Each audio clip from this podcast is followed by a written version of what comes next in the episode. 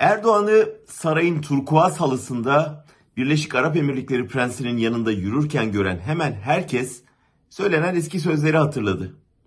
Dubai rejimi 15 Temmuz'un finansörüydü, CIA destekliydi, şerefsizdi. Ama Erdoğan parayı görünce keskin bir U dönüp şerefsiz prensi bir anda makbul devlet adamına çeviriverdi.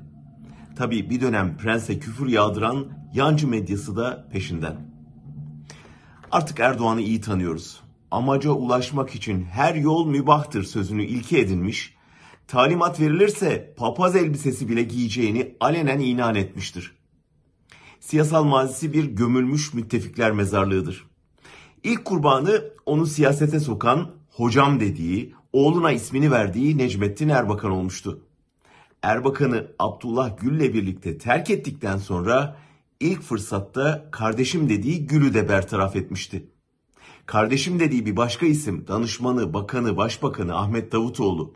En yakını Ali Babacan şimdi muhalefette her gün bize Erdoğan'ı kötülüyorlar. Bu hasret bitsin gel diye yalvardığı Gülen'i 4 yıl sonra yılan ilan etmedi mi?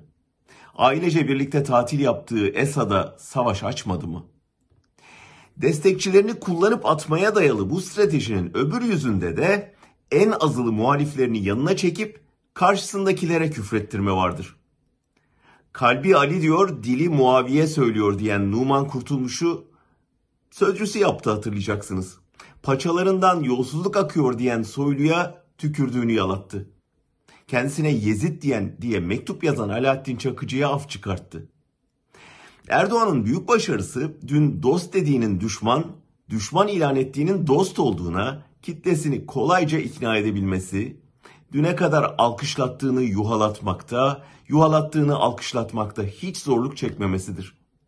Neden döndüğünü izah ihtiyacı bile duymaz.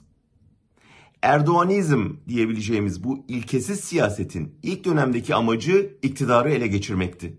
Son 20 yıldaki amacı ise iktidarda kalabilmek.